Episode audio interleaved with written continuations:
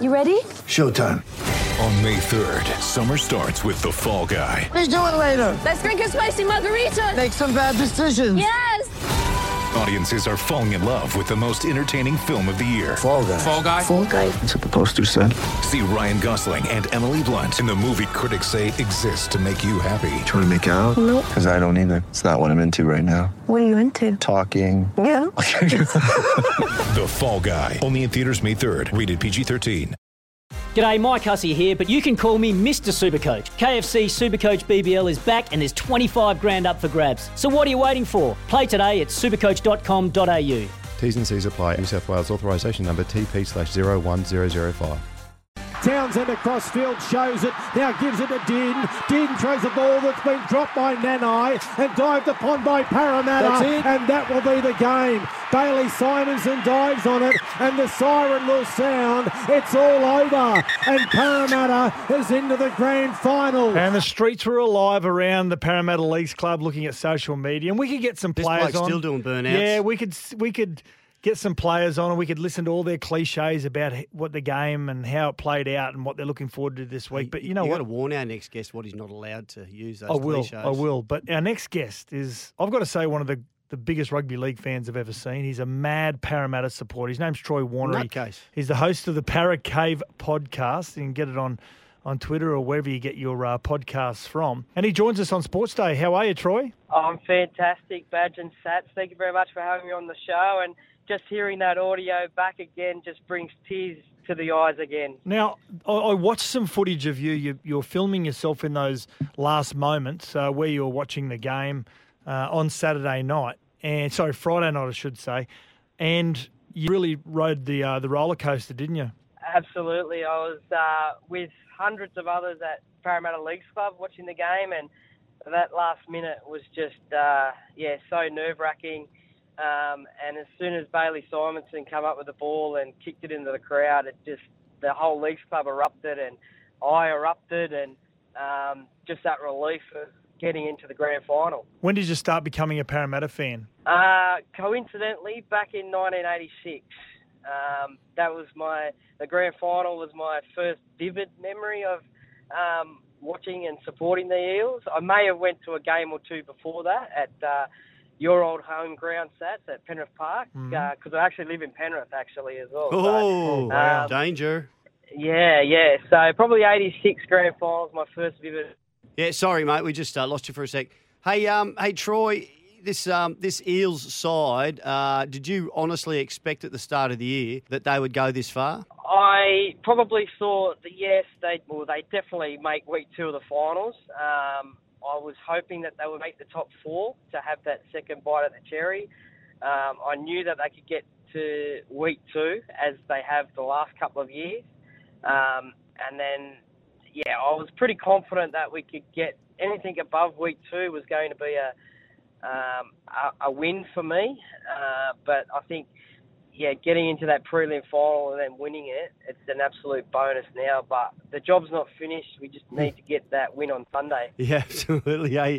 Um, now, I, I imagine. I mean, I know you've done a hell of a lot of podcasts. In fact, Sats and I separately both featured on your podcast. I couldn't- 112 I could not Badge. answer one more question about Parramatta. My, my knowledge of Parramatta is about about three minutes long. and Troy spoke to me for forty minutes. I'd had my fill, but you know everything, uh, nearly everything about Parramatta, and I imagine in all of that you've you've got your favourite team or teams from uh, over the years. Can I ask you how many of the current Eels would make your best ever Parramatta team? Oh, good question, Gary. Oh yeah, that is a tough one. Um, look, yeah, no, that is a very tough one. I, I'd, I'd say Junior Paulo. He, Who? uh, Junior Paulo, he'd Yep. probably make it. I'd say. So who's he going to Um, bump out of your, your your front row? Bob O'Reilly. Oh, nah, yeah, maybe, maybe, yeah. Um, of the current Eels, definitely Junior, and yeah, probably Bob O'Reilly. I'd say. Um, yeah. Uh, look, that's a very hard question, Gary. well, given given they had so much success in the '80s, I imagine Difficult, isn't it? it's dominated by, by that uh, you know Peter Sterling, Brett Kenny, um, that that team, you know, with uh, with Mick Cronin and, and Eric Grothe. The whole, I'm sure it's dominated by those players, and you'd find a spot for Jarryd Hayne. But yeah, I thought about that today, and I, I you know, sometimes it's not about having all those superstars; it's about having a, a great team that gels. Troy. Yeah, so if I was to name some players to go into a greater side, I'd probably have Hindy in there, um, and maybe maybe even Nathan Cayless as well. With the, Yep. as you said, those not so massive. Well, they're superstars of the game, but superstars of the Eels, but uh, they didn't unfortunately win any premierships. Yes, you're right. I'd, I'd put Jarryd Hayne in there as well somewhere. Um, but yeah, it's very hard to go past those players of the 80s. One of the youngest captains of all time, Nathan Cayless, of course. Now, obviously, you're going to the game. You, you've got your ticket. You purchased your ticket. If you didn't get a grand final ticket, Troy, and you're looking for one throughout the rest of this week, what lengths would you go to to get a ticket to go to the game? Um, probably a very expensive one, I'd say.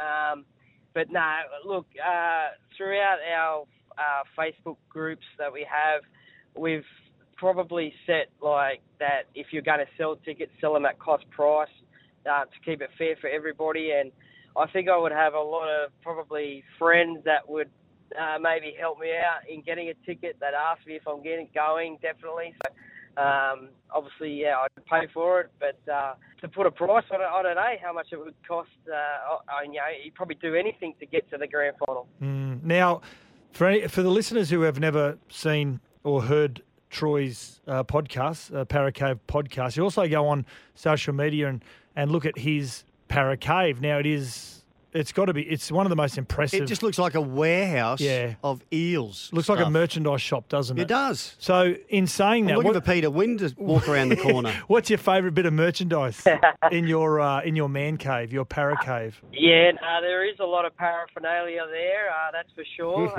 um, probably a game, yeah, uh, a game worn Willie Tonga jersey that he wore as captain against the New Zealand Warriors. So it's actually got my name on the back. So um, just a quick little story.